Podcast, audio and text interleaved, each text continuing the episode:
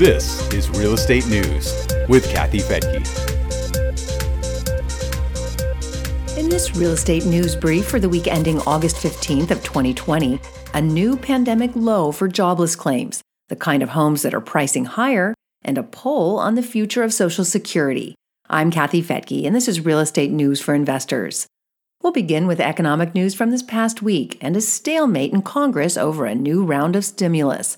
Both sides are blaming the other for the holdup, while millions of Americans are coming up short on the money they need to pay their bills. Meanwhile, the number of weekly federal unemployment applications fell below 1 million for the first time since the pandemic began. It's the second week in a row that claims have dropped significantly. The number of continuing claims also dropped to a new pandemic low of 15.5 million. That's leading some to believe that more people are returning to work because the $600 a week unemployment bonus has expired. There are also more jobs available. The Labor Department reported almost 6 million job openings in June. That's about half a million more than the month before, and about 1 million less than the number of pre pandemic job openings. But that's still far short of what's needed. MarketWatch reports that there are still three unemployed workers for each job opening. The unemployment rate is dropping, but it's still high at 10.2%. Consumer prices jumped a bit in July. The government says the consumer price index rose 0.6%. It's the second month in a row that prices have gone up. That brings the yearly rate of inflation to about 1%. The yearly rate was 0.6% in June and as high as 2.5% at the beginning of the year before the pandemic began. People are shopping, but not as much as analysts expected.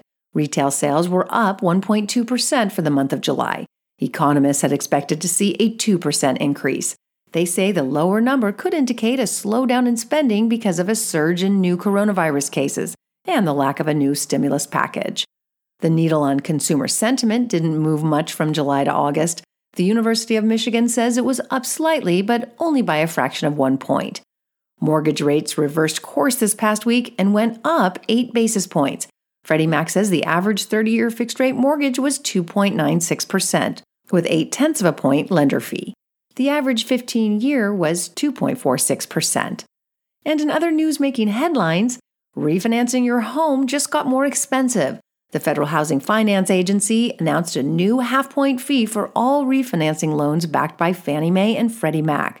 The so called adverse market fee takes effect on September 1st, but lenders may add that fee to loans being processed right now that haven't locked yet. The industry is outraged over the announcement because that half point fee will add another $1,400 onto a typical refinancing loan. The Mortgage Bankers Association, the National Association of Realtors, and others quickly responded. They called the fee a poorly timed decision that will hurt homeowners struggling with monthly expenses and are asking that it be reversed.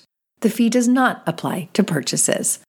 Home prices continue their upward climb with the biggest price gains for starter homes. The average home price for all homes rose 4.2% in May compared to last year. For homes in the lower third price category, prices rose 6.7% compared to a year ago. Demand has been skyrocketing for those less expensive homes as inventory shrinks. The supply of homes was 30% lower this last May than it was in 2019. And one reason for the lack of supply is the lack of foreclosures.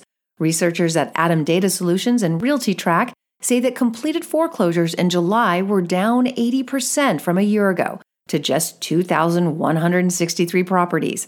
That's a 14% drop from June. Foreclosures have stalled because of pandemic related moratoriums. RealtyTrac's Rick Sharga says even as mortgage delinquency rates climb, foreclosure activity continues to be artificially low due to moratoriums put in place by the federal and state governments.